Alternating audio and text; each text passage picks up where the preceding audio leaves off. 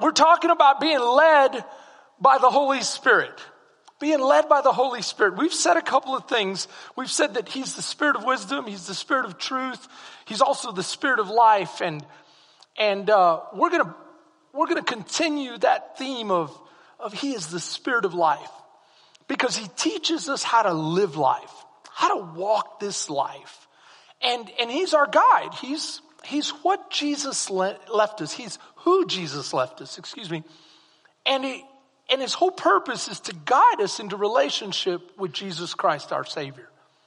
And so I can tell you how important he is, but, but today I want to, I want to remind you that we're just going to talk really practically on how, how to walk in the Spirit. You know, because sometimes when we deal with that subject, walking in the Spirit, people get really, um, confused because there's been so much written about it and sometimes it just, it's just kind of over the top. You almost need a theological degree to figure out well, what does it mean to walk in the Spirit? And the truth is, Jesus intended each and every Christian, from the baby Christian to the most mature, to know what it was like to walk in the Spirit. That's our birthright as, as children of God to be able to walk in the Spirit. The truth is we cannot, we cannot live godly lives, serve Him adequately, or understand the Word without the Holy Spirit. So today we're just going to talk about how do we walk in the Spirit. Now I also want to say something and I just want to encourage you. Because so many times it does seem daunting to know what the Spirit of God sounds like. Come on, how many of us have ever tried to, to be led by the Spirit and only get confused and then we're like, we don't hear anything and we spend a lot of time praying and we're searching and we're looking for answers. And so today I just want to, I just kind of want to boil it down to the basics. We're going to talk about kind of the ABCs of where you start. Where you start and once you get on the right path, then God will bring, He'll take you to higher heights. Amen? So I want to take the mystery out of it. I want to take the, the confusion out of it. And we're just going to go to God's word and see that, that, that God really does desire each of us to hear his voice and he wants his spirit to lead us. In fact, that's what, that's what uh, Paul says to the Galatian church. He says, but I say, walk by the spirit. That's a pretty emphatic statement. It's not like he's leaving any wiggle room. He's saying, hey, this is what I expect from you. And not only that, this is what you should expect. You should expect to be able to walk by the Spirit. So I want you to think about that. That means we're on a journey. We talked about that last week. Jesus put it this way, right? He said, you must enter through the narrow gate and narrow is the path that leads to eternal life. There's another path. It's wide and broad and it leads to where? Destruction. But you're supposed to be on this path. So when you step into the gate, which is Jesus, then you walk a faith walk. We'll talk more about that. And this is what Paul is talking about. Walk by the Spirit and you will not carry out the desires of the flesh. Wow. Can anyone say amen? This is so timely because the last two years, Pastor, have represented a lot of chaos. And if there's ever been a time, if there's ever been a time in the last 50 years to really, to have Christians walk by the supernatural guiding light of God, it's now. I just want you to think about what we've been through in the last two years. From a global pandemic, from people dropping uh, of this, from this horrific virus all over the world. Not only that, jobs being canceled, school being canceled, us being shut up in our homes, watching play out on the television the burning of our cities and, and people rising up, claiming anarchy and beating up police officers and even worse, shooting them and then police officers retaliating. It's just, it was, it was, it's like a movie. Except it was happening in real life only to experience an election that brought out the most division in this country, at least in my lifetime. And then to have that election in question, and there's still questions about it. Now you have Afghanistan and the atrocity that that's becoming. And then you have hurricanes taking place and all of these things. And that's just to name a few. And guys, can I tell you, it's happened in like a year and a half? So we're promised that as the closer we get to Jesus' return, and you say, well, how do you know Jesus' return is around the corner? I didn't say that. I just said we're closer today than we were yesterday. Am I right? And you go, well, what time is it? How, how close are we? I don't know what time exactly, but I know it's getting late. It's getting late. That means we're not, uh, we don't have a ton of time. And it's the way I see it. You just have to look at the signs and the signs are there. Now I'm not going to get into that, but I'm going to tell you this. The end times, according to Jesus, will be marked with deception. Do you get the sense when you turn on the television, they're trying to sell you something? And I'm talking about the news. The news is always trying to sell you something, and, and you're like, does anyone tell the truth anymore? Can I tell you the whole world may lie, but God will never lie to you. His word is true. His word is true. His word is true. And so now more than ever, as a Christian, we get the beautiful privilege. Can never, can it, can someone just get excited that in the darkness we have a guiding light? We have the Holy Spirit from God, the, the third person of the Trinity that will guide us into all truth. He will convict our heart when we're doing wrong and he will keep us on the path as he counsels us. Think about what counsel means. It means you can ask him questions and he'll give you truth. It means you can say, Holy Spirit, I'm having trouble with this decision. I'm feeling this way. Would you, would you counsel me on this? Would you set my heart at ease? He comforts you when times get tough and he guides you. He'll guide you into truth. And so the Bible says here, but I say walk by the Spirit and you will not carry out the desires of the flesh. Let's drop down in that same chapter. If we live by the Spirit, we will also walk by the Spirit. I'm going to give you three simple points and we're just going to boil this down to, to where we start. And, and the first point I would make is faith and works. Remember that it's about faith and works. Whoa, wait a minute, Pastor. I do remember that the Apostle Paul, who was given the gospel of grace, do you know that he was given the message of grace to us, the Gentiles, to the world? And so the Apostle Paul says that it's not by works, it's by what? Faith, and faith alone. As a matter of fact, that's what the Protestant Reformation was all about. Solo gracia, solo fidel. That means, you know, faith alone, grace alone, and all of the sola scriptura, the, the, the Bible alone, and all the things that we differed from the Catholic Church on. And so we believe it's by faith alone. Now, I want to share something with you because many people believe that the Bible has a little bit of a, of a, of a concerning thing here between Paul and James in that Paul says it's faith alone, but James seems to say it's faith plus works. I want to explain it to you this way. It's both. And Paul says it's both. But Paul is a very technical writer.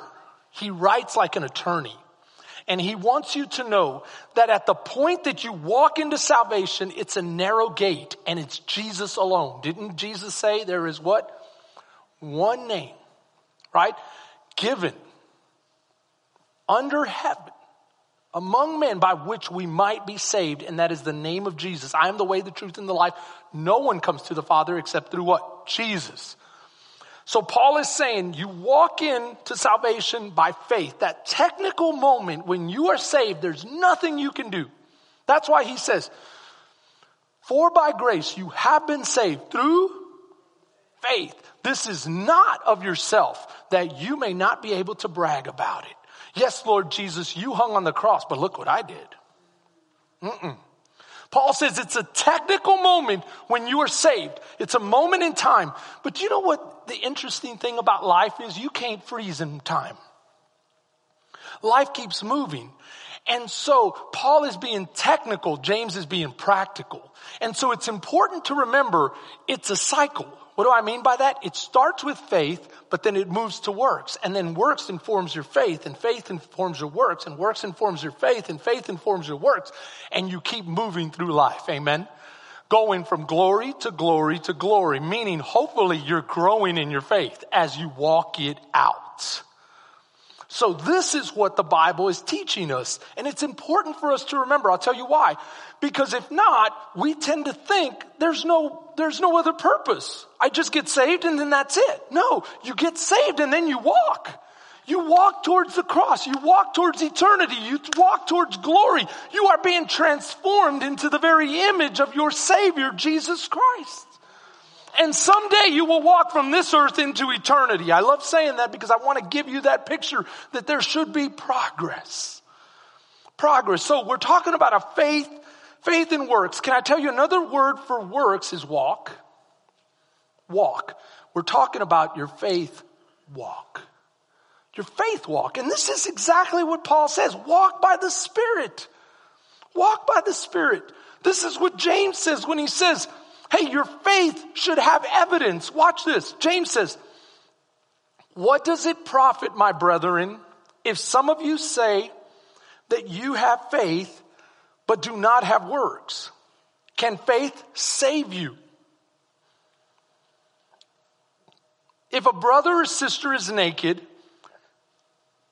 destitute of daily food, and one of you says to them, Depart in peace, be warmed and filled, but you do not give them what they need, what does it profit? Now, watch the statement here. Thus, also, faith by itself, if it does not have works, is dead. Now, here is where he really gets to the point here. Show me your faith without your works, and I will show you my faith by my works.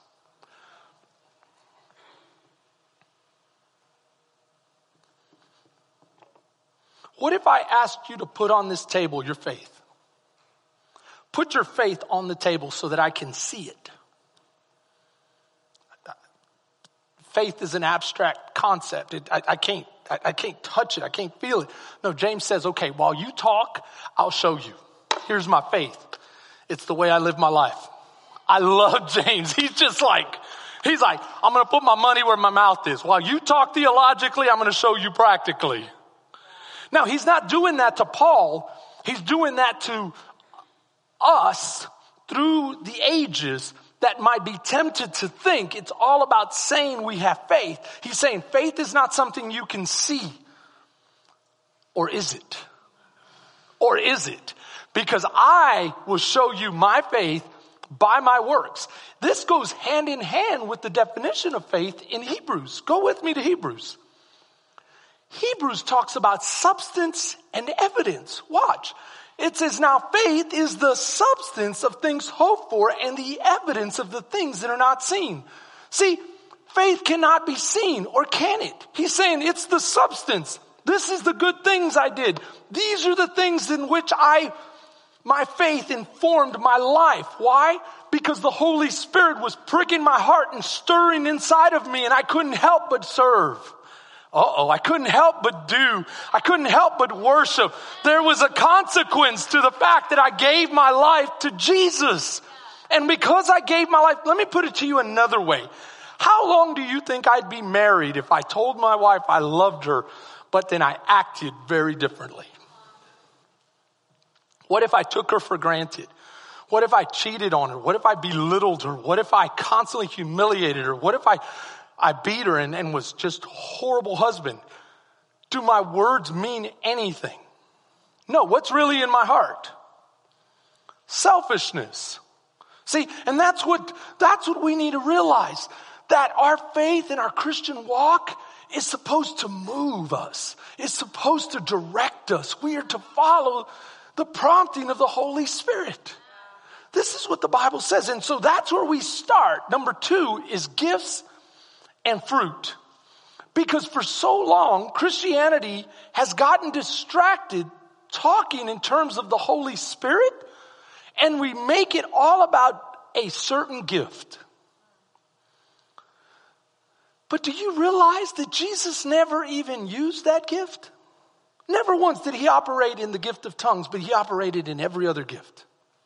I'm not discounting it. I'm just saying that maybe we shouldn't make it all about that. Maybe there's so much more that we could be understanding about the leading of the Holy Spirit. And I want to share something with you that gifts don't necessarily mean you're mature. Gifts don't mean you're going in the right direction. Do you realize that you receive your gifts the day you're saved? The reason I say this is because the Bible tells you this. And some of you are going, Are you charismatic or are you one of those Baptists? I'm a, what, what do they call that? What do they call that? Baptist-Costal? I was a, that just sounds weird. That sounds like you got a disease. Um, I was Baptist, but I'm now charismatic. And the reason I like that is because my Baptist heritage reminds me to look and ground everything in His Word. And then I realize you shouldn't limit the Holy Spirit too. And so this is what I do know about what I, when I read his word in 1 Corinthians, it tells me that the, the gifts, when the, when the apostle Paul's talking about the gifts of the Spirit, he uses the word charis, charismata, which means to be graced. At which point were we graced? We were graced at the point that we what? Were saved. That's when grace took place. And that's when we received the Holy Spirit. Colossians tells us this. Ephesians tells us this. Over and over in Galatians, it tells us this. We are told, even in Romans, if we do not have the Spirit, we do not belong to Christ. That means you're not saved. So you receive the spirit of promise, the Bible says, the day you are saved. And that's the day you receive your gifts. I firmly believe that the day I received the gift to preach the gospel of Jesus Christ was at nine years old at Children's Church in San Antonio, Texas. Now, God gave me an ability to communicate, and do you realize that at some point I was using that ability to serve my own need? So it is possible to be gifted, but not be walking in the Spirit. How do we know this? Because the Apostle Paul addresses this very issue in the Corinthian church. The Corinthian church was doing some really, really questionable stuff. They, they were. I mean, you just have to read it, and it's like they tried to break every one in the book. And this is what the apostle Paul says. He uses the sandwich approach to tell them something. He says, look, I'm really proud of you. You got to correct this and I'm really proud of you, you know? And so he kind of tells them this way. And in the first chapter, especially from about verses four, five, six, seven, he says, I'm really proud and I thank the Lord that you are a gifted bunch. You fall behind in no gift. Every gift is present in your, in your body. But then he goes on to say, you're operating in a very immature way, and this is not right. And he explains a lot of the things that they were doing wrong. And so I want us to know that if you want to be, if you want to start with the ABCs, start by serving. Start by serving. Don't start by going after a certain gift to prove that you're walking in the Spirit. Just start by serving. And that's what the Bible says in chapter 12 there. Now, now I'm going to go back and I'm going to, I'm going to, I'm going to shore this up more, but I've got a lot more to cover in a second. So stay with me.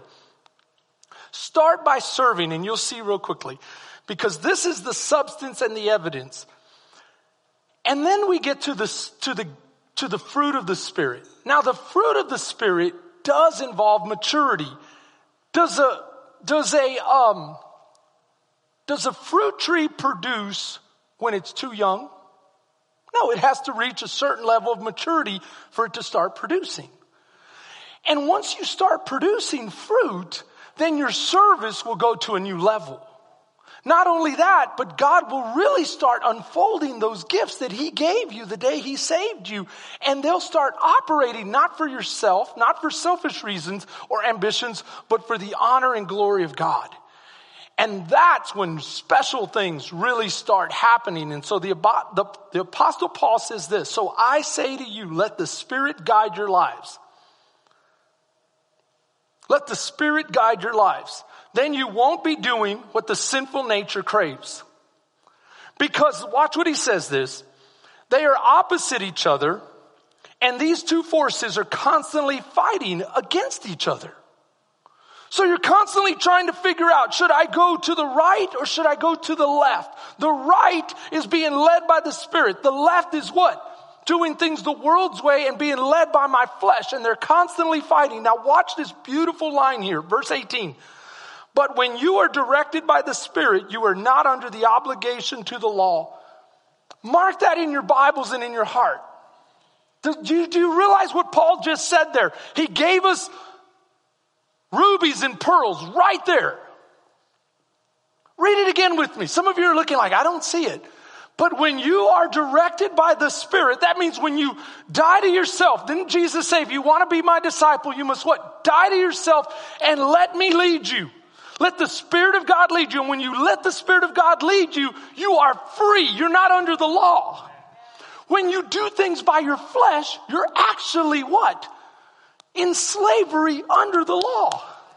He's telling the Galatian church, the law is not your friend. The law is a taskmaster that beats you and whoops you and makes you feel guilty. But the Spirit gives you life. Life. And you go, okay, I still don't get it. Let me tell you this. How many times have you heard, don't smoke, what? Drink or chew or hang around the girls that do? Right? Don't date the girls that do. Don't do that. That's what, that's what it was like for me. Don't, don't, don't do that. Okay, so, so think about this with me for, for a second. The law is always telling you what you cannot do. You can't dance, you can't do this, you can't do that, you can't, I say can't dance because you know where I, I was raised, right? That was the big one in the Baptist church. You can't dance, right? And I love to dance, man. Ooh, I love to dance. Anyway, you can't do this. You can't do that. Some of you are going, is this boy for real? Melissa and I can do some Latin dancing, but that's for another day. Um, so, so it's always telling you don't, don't, don't. Do you know the spirit is yes, yes, yes.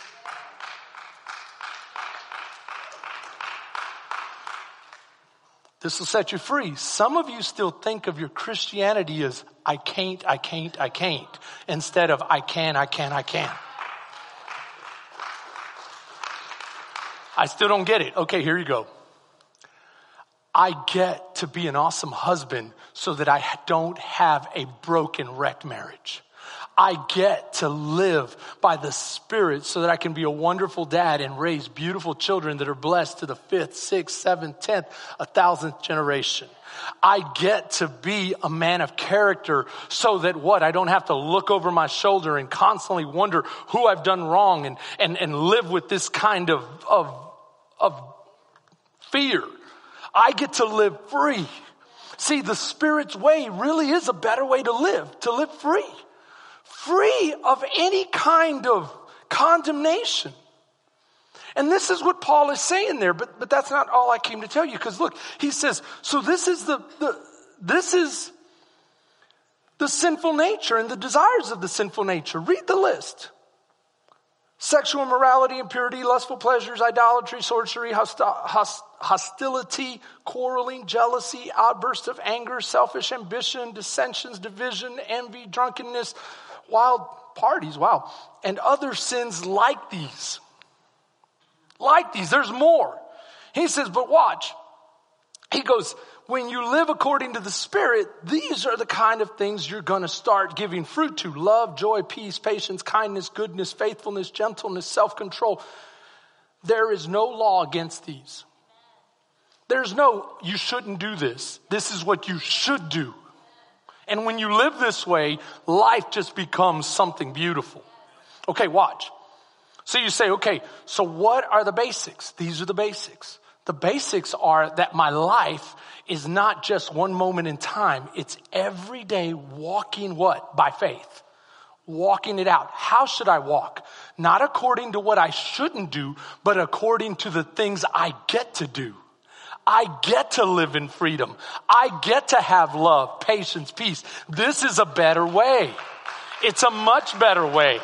Can I tell you? You won't be as motivated if I don't get to do anything as I get to do it all in the spirit of the living God. That's what Paul is saying here. And listen to what Jesus says. I, uh, let's go back up to to uh, the fruit of the Spirit. There is no law against these. Those who belong to Christ have nailed the passions and desires of the sinful nature to the cross and have crucified them. Do you realize that he says this about the sinful nature? I'm going to drop back up to verse 21. Let me tell you again, as I have done before, that anyone living according to the sinful nature will not inherit the kingdom of God. Uh oh. Wait a minute, Paul. You said it was all by what? Faith. No, he didn't. He said technically it happens by faith. Now, technically, if you, if it happened by faith, then technically you're going to live over here. And if technically you're living over here, then practically you're not saved. That, that's what he's saying. Listen to what Jesus says. We're going to go to John chapter 14. John chapter, excuse me, chapter 15. Now, do you realize that John chapter 15 is in the middle of 14 and 16? You go, uh, yeah, come on now, stay with me. I'm not just being silly. We've been talking that Jesus told us about the Holy Spirit in chapters 14 and chapters 16. Chapter 14, he promises the Holy Spirit. Chapter 16, he gives more detail about the Holy Spirit. 15 is in the middle. Can I tell you 15 is about the Holy Spirit too? 14, 15, and 16 are about the Holy Spirit. But I thought 15 was all about the vine and the branches. Exactly. Watch this. I am the vine, you are the branches. If you remain in me and I in you, if you remain in me and I in you, then you're going to produce fruit. What kind of fruit? The kind of fruit that Paul was identifying in, in, in Galatians. He goes on to say, without me, you can do nothing. So this is the point right here that when you walk in the Spirit, we don't do the work. The Holy Spirit does. The Holy Spirit does. Do you realize how much this has helped me? I'm going to give you a quick little testimony before we go into point three and finish this thing. First of all, I always had a really hard time hearing the Holy Spirit in a sense because I would get it confused and I was asking him all kinds of crazy things. Like I was asking him to help Baylor win. And I'm like, man, I need you to help win this game, Holy Spirit, because it would make me feel so much better. I'm sick of hearing UT like brag. I'd love to just, we got to whoop them. And I felt like the Holy Spirit said, you got it. So the game unfolds. We lose in the last seconds of the game. I'm like, not only is that horrible, but that's the worst way to lose. And then I'm like, oh, did I miss it? How many of you have ever tried that? Where you ask the Holy Spirit some stuff, then you go, okay, Holy Spirit, you know, some of us have tried this. Um, I know, you know, I kind of feel like that message was for me and I'm supposed to be tithing, but let's do this, Holy Spirit. I'm going to take my check, I'm going to throw it up in the air. Whatever you want, you keep. Whatever falls on the ground, I keep. And we do, I have heard, I've heard people, not pastors, people do all kinds of silly things trying to, and, and I'm just wanting to break it down to the basics. The basics is this. It's a matter of learning who God is step by step that it's not just about one gift, it's about fruit, maturing so that you might have Him flow through you in these great qualities called fruit. Because this is what happens when I learn to walk with God, and this is why I, I ask you to remember the great things He's done in your life. Because that builds faith. Do you realize one of the most, the, the, the most often used commands to Israel was remember and don't be afraid. Remember and don't be afraid. Do you realize it's the same thing to us? Remember what Christ has done. He did it yesterday. He did it the day before. He did it last year. He'll do it again. He's already shown you that facet of his life. So, so trust him in it because that leads to point number three, that they may worship. You were actually created to worship God. The Bible says, watch this. Therefore, I urge you, brothers and sisters, in view of God's mercy, the fact that God saved you, the least you can do is live for Him. That's a living sacrifice and offer him proper worship. What kind of worship? Well, do you realize that in God's word, worship, I'm about to finish here, and service are used interchangeably? Okay, Pastor, you want me to understand that it's a walk. You want me to understand that it's about bearing fruit, and the only way that I can bear fruit according to God's word is by the power of the Holy Spirit. And the way you connect with His power is through worship and service. Worship and service. Do you realize this theme flows from the Old Testament to the New? When Moses went to Pharaoh, what did he say? Let my people go that they may what? That they may worship me, God. That's, that's what God told him to say. Go tell Pharaoh, this comes from me. Let my people go that they may worship me. Do you realize in another version, watch. Now I'm going to read out of the New King James. I beseech you, therefore, brethren, by the mercies of God, that you present your bodies a living sacrifice, holy, acceptable to God, which is your reasonable service. Do you know in some Bibles it says, let my people go that they may serve me?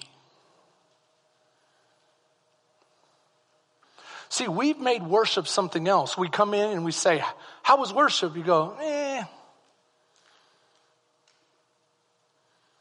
Right? Any of you ever come without your spouse? You come back home they, and they ask, How was worship? You go, Eh, Raquel was a little off. Pastor's message wasn't so good, but eh, it was all right. Or it was wonderful. No, no, no. It wasn't for you. It was for God, and it's what you do. You're the worshiper. You're the one who serves. You realize you really haven't served if all you've done is sing. Service involves getting involved because it's a walk. It's a walk and you're not going to get to hear his voice at home if you don't learn how to hear his voice in church. It's in church that you get to learn to hear God. I've never been closer to God than when I started serving him and giving him my life. See, I always thought marriage was about that heroic moment. When I first got married, I was ready to jump in front of a bullet for Melissa.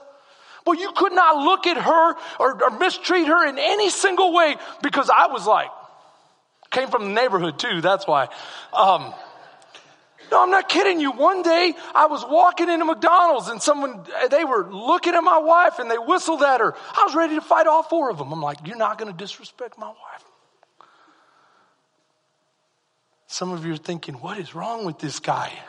Eastside Houston's wrong with me. That's what happened. That's the old me. But then my marriage just wasn't getting on track. And I realized that it's not about that one moment of dying for her, it's about living for her. It's about treating her kind and caring and, and being considerate. And if someone whistles at her, not making a scene and embarrassing her and ruining the evening for both of us. Ooh. And then I connected that with this verse because that's the way it is with God. Sometimes we're like, Holy Spirit, if you move and you tell me to do something big and grand, I'll do it. No, no, start with, Lord, I just want to serve you. I don't know what my gifts are yet. I may have an idea, but I just want to serve you. I just want to learn to be submissive to you and to get my hands dirty in your church and in my home and, and to day by day learn to trust you in this. We'll talk more about this next week, but this is where we finish. Because this is the same way it was for the children of Israel. Did you know that? For the children of Israel, God built a tabernacle, right? And He said that I may dwell among you. Well, in our case, in the New Testament, you are the tabernacle. You are, and he dwells in you. See, in the children of Israel's time, he descended in the form of a cloud, and he would say, When I move, you move. Watch. When I settle, you settle. When I go right, you go right. When I go left, you go left. When I go forward, you go forward. When I move back, you move back. And they got to see this, and they got to follow it. Ours is a little different because that prompting takes place in here. But we're not going to learn unless we realize it's a walk. Unless we realize that all this fruit and and overcoming the sinful nature can only be done by trusting the Holy Spirit and saying, Here's my life, Lord. I'm going to start serving you. I'm going to start serving you. And can I tell you, our church wants to partner with you. We want to partner with you in discipleship. That's where you get to know what God is saying. Do you realize that that's one of the greatest things in this word? The entire New Testament is about go ye therefore and make disciples. And when you become a disciple, then you become more attuned to what his word is saying because this is where it starts. This is where it starts. I'm going to share one more thing. In the book of Corinthians, there's a verse, and Pastor Melissa has been using it over and over and over. Second Corinthians. And it says, For no matter how many promises God has made. See, we're not working under the law, we're working under the promises. See, the, the law is no, you can't do this. The promise is what? Yes, this is what you get. Yes, this is what you get. Watch. No matter how many promises God has made, they are yes in Christ. And so through him, the amen is spoken by us to the glory of God. The way you start hearing the Holy Spirit is day by day taking his word and saying, Yes, I am exactly who you say I am. Yes, I will do what you've called me to do. Yes, you won't be able to hear him out there if you can't start here hearing him. So I want to partner with you in discipleship. I'm going to ask you to give us six weeks of your life. And I'm going to ask you to start serving. If you've never served before in this church, we could use you in the area of our ushers, greeters, and I want to start there first. From there, we're going to graduate to children's ministry. But you've got, we got to know you for at least six months. You can sign up from your app, but I'm going to ask my brother, Brian Baldwin, to come up. You guys don't know this, but he is, it's Colonel Baldwin. I say that because you earned it. And we thank you for that. Yes. But most of all, he has a heart to serve in this church and he heads our ushers and greeters and he's helping Mr. Clay Wilson with the outdoor greeters too. We need more outdoor greeters. I'd love for you to say yes. Amen. I'm ready for that blessing. Yes, I'm ready to walk it out in faith. I'm going to ask you to see him before you leave today. Get signed up and don't just walk in, but serve. Serve. And then number two, give us six weeks to help, give us six weeks to disciple, to really disciple. I love you, church. Would you take your communion?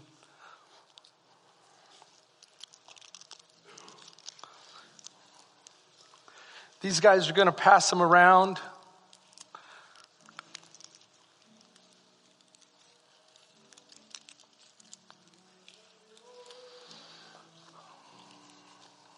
As you take the body of Christ, would you just say, Holy Spirit,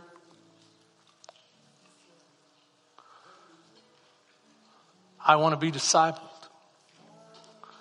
You say, Pastor, I can't, I can't say that. I would say that's what Jesus asked you to do. That's the first part of the promise of yes and amen. Lord, disciple me. Help me understand your truth. Lead me to understand all the promises you have made. I no longer want to live under what I can't do. I want to live on what I get to do. In Jesus' name, thank you. By your blood, we are washed. Thank you, Lord. Lord Jesus, I thank you for this day, and I pray that you would speak by the power of your Holy Spirit to each and every one of our hearts. Prompt us to serve you, Lord. And then we invite, Lord, everyone here to walk with us in discipleship in this faith walk we call salvation. In Jesus' name, amen. I love you.